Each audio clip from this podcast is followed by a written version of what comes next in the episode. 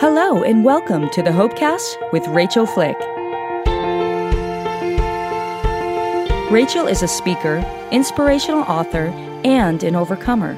As Rachael is walking through her own journey of grief, she's challenging others to persevere and overcome their own circumstances. Find out more at rachael flick dot com. Here now is your host, Rachael Flick.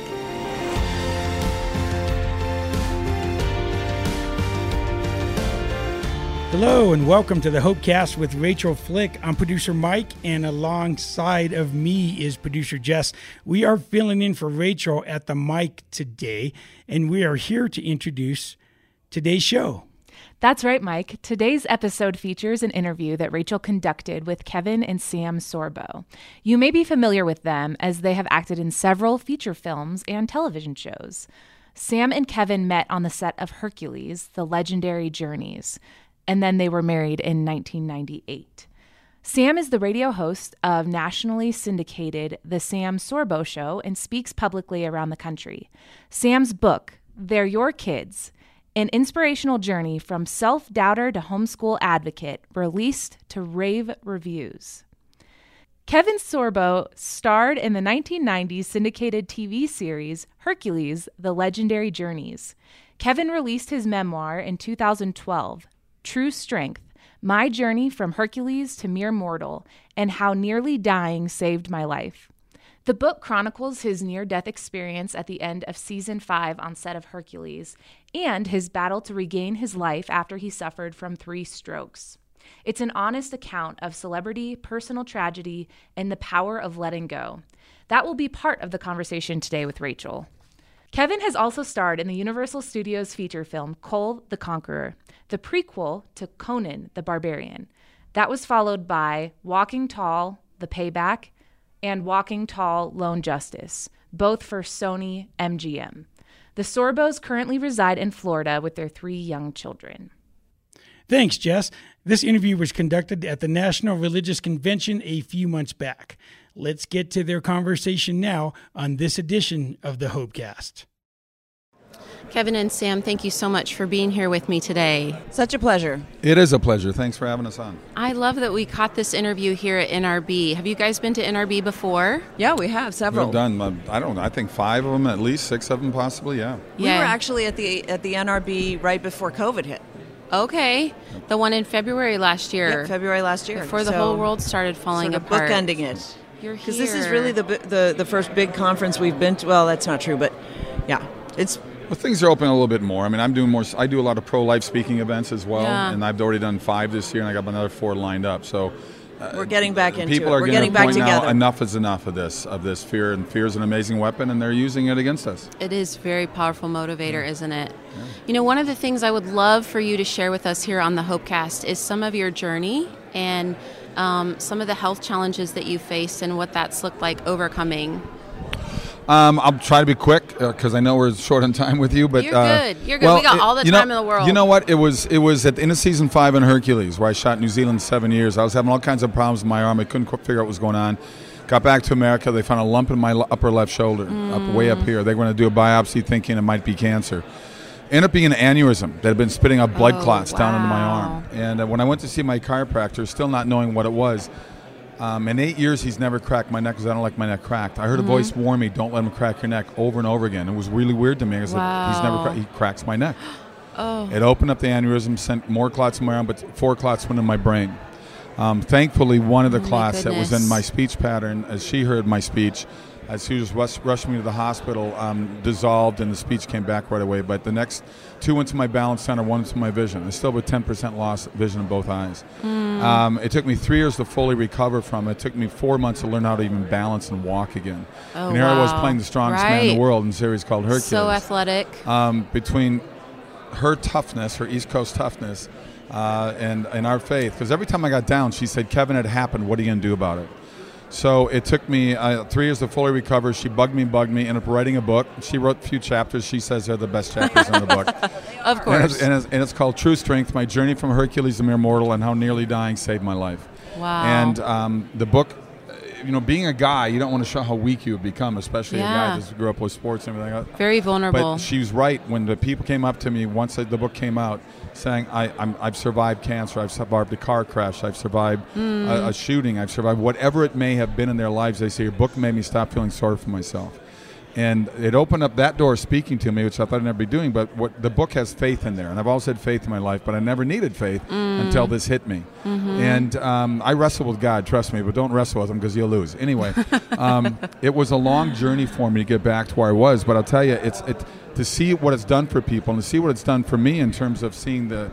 The, the reinforcement from people. But now through the book they found I'm a Christian, so I did, you know, talk about speaking at churches and Christian education, found out I'm pro-life, and now this whole different world opened to me that I thought would never be there. So it's been a blessing for me. People can go to kevin sorbo dot net to get the book if they want an autographed copy, or they can go online and pick it up there as well. Yeah, you know, I'll just I'll just throw in here that um, Kevin is an actor. He loves to act, mm-hmm. and he he never really saw himself as a in, in the role of a leader, as uh, you know, taking a role in leadership. And so the book really gave him a voice, and then people started asking him to lead. Mm. And uh, and I think that was a discovery for you, which is why, why you're you're saying, you know. Well, I like being number one in the call sheet, but beyond that. Do you think it humanized you to people, which drew them to you? Yeah, it oh, definitely absolutely. humanized me, yeah. Well, he was Hercules, right? Yeah. He was half God, and, and that's wonderful. And you, you want to, you, you love him because he yeah. does such a great job on yeah. the show and stuff. But then you find out that there's a there's a story back there that mm. he's willing to share with you.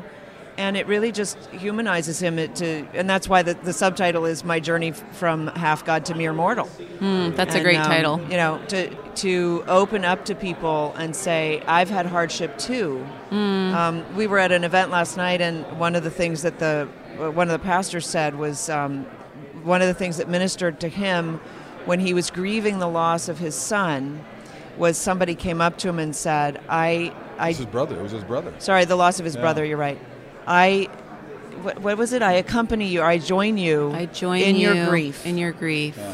And yeah. so to know that the person is, part- I participate in your grief. I participate, mm-hmm. and I think that, you know, part of the reason that we're so thrilled to be here at N R B mm. in person is because yeah. we're participating together where two or three are gathered. That's why that's in the Bible. Yeah. And um, and so what much they've better done than Zooms, to be in person, to see you in person. What, than yeah. Zoom what they've Isn't tried to do to the church in America is just a desecration. We'll it's it.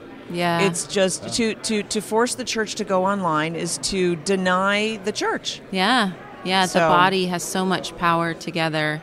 Sam, will you tell me a little bit about that, what that was like for him to have that diagnosis, to walk through those health things, to see him struggling, and, and to challenge him to stay motivated to heal? Well, it was, I, I can't say it was tough. I just, I, it was like my calling at the time. Mm. It just, you know, I saw it. I, I witnessed it. Um, I had a crisis. I had a, an, a, a huge crisis of faith. Mm. He was in intensive care, and he had just gotten out. They just wheeled him in from a surgery. And he had gone. He went into shock. He started shaking uncontrollably. Mm. He had a tube going into his groin, and he was on tremendous Andrew. blood. Thi- wow. Yeah, he had, he was on tremendous blood thinners, and so I knew that if if he popped anything, he would bleed out. They wouldn't be able to save him. It's terrifying. And he was shaking yeah. tremendously and uncontrollably. And uh, the nurse, male nurse, I remember shouted, "We got to get it back to the O R oh stat gosh. or we're going to lose him." Oh and goodness. I ran out of the room and ran down to the bank of phones. And I called his mm. doctor, who was, you know, four miles away. And I told him what was happening. And the doctor said, "Sam, he's in he's in good hands. There's nothing I can do from here." Mm. And I hung up the phone, and I was like, well, so I just prayed to God. I oh. said, "Okay, God, you know, it is what it is. Your, your will, your, your will be done." And I walked back to the room. And the whole episode had ended. They had resolved it. The doc, I guess the doctors came in and did something, and it just completely resolved. And I realized I'm not in control. Mm. God's in control. And Kevin will get better. And I just have to stay the course. And so that was my role. And um, um, a lot you of got, sleepless nights. You got to be the rock in that season. Yeah, but it's my calling. Like yeah. I, a lot of sleepless nights, and so be it. And mm-hmm. take naps during the day, get, gal, and get back on the horse. You know. Yeah. She was taking me to the E R um, as I'm hanging on her because I couldn't stand. Mm. Um, it was the same day Princess Di died, by the way, oh. car crash. So September, it was a beautiful September morning. And I just, re- I, I remember looking at blue sky. I didn't tell her this at the time. It's in my book. But I remember looking up at the sky and say, this is so weird. I'm going to die today. Because I knew what had happened to me. Wow. I knew I'd suffered a lot of, uh, I'd wow. suffered strokes. And what shocked me is how calm I was about it. Because, but, you know, I had faith, like I said. But I, I, I was, I was like, man, I always wanted to get married. I always wanted to have kids. I always wanted to have a full life, you mm-hmm. know. And I said, this kind of sucks. But I was sort of shocked at how calm I was about it. But during the recovery, she gave me something that I tell a lot of people to do. She gave me a mantra to say every morning when I got out of bed. She wanted me to look in the mirror every day and say, I'm getting better, I'm getting stronger. And say it over and over again until mm. I believe it for that day. Yeah. And it was huge for me. And I put that chapter in the book. And a lot of people say, I do it all the time now. Getting yeah. better, I'm getting stronger. Those anchor statements. Because it's a choice. It's a yeah, choice. You they're know, powerful. If I get in a bad mood, a kid's getting in a bad mood, she always says, it's a choice. Mm-hmm. You can stay in a bad mood if you want. But you can also say, you know what? I don't have to be stuck here. There was, there was a shrink I went to that she sent me to. Mm-hmm. I never would have gone to a psychiatrist. And he said to me, are you a religious person? I said, yes, I am. And he said, well, you don't have to be, but there's something called the grateful prayer. And a lot of times we forget to do this. And I tell my agnostic and atheist friends, you can still find a time to be grateful. You can be stuck in your car in L A traffic and go, you know what? I'm grateful That's a I hard got a time car. To be grateful. I'm grateful the sun is out. I'm grateful yeah. that I got a pillow. I'm yes. grateful I got running water.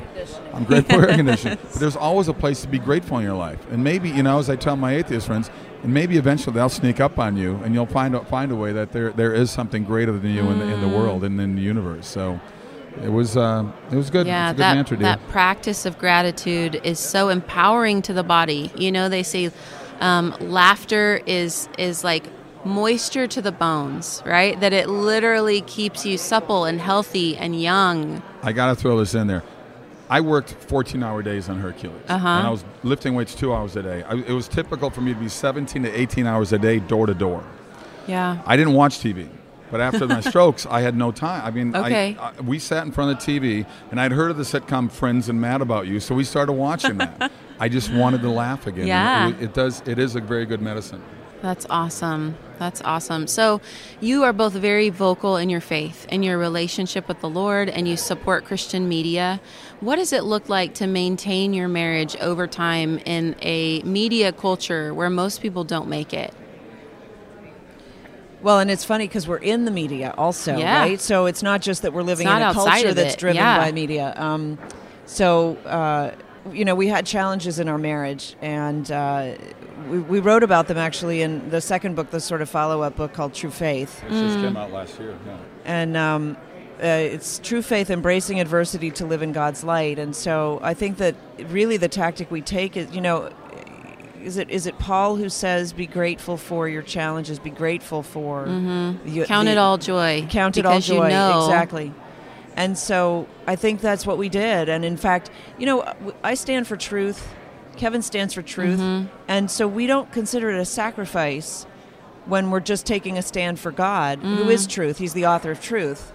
Um, we we count it all joy. Yeah. And if they come at us, then then we're doing the right thing. We, yeah. we must be over. If we're getting flack, then we're over the target. Mm-hmm. So that's I think a great that that's just a that's just a fight that neutral that, people don't get attacked by the enemy. Yeah, if you're not getting attacked, then mm. then you're. Facebook took me down two months ago. You've been canceled. Uh, oh no! He was digitally assassinated. Ugh. I told the truth. They don't like the truth. No. The darkness doesn't like the light. Well, he he told the truth with humor, and they, they don't want to laugh at themselves because yes. they are ridiculous. Yeah. And uh, so they can't take the ridicule. So yeah. So um, so what tips would you give to others who are who are facing a struggle or a stressful season in their marriage through your lessons of perseverance? So, you know, I I think of this analogy. Um, my mother named all of her children odd names.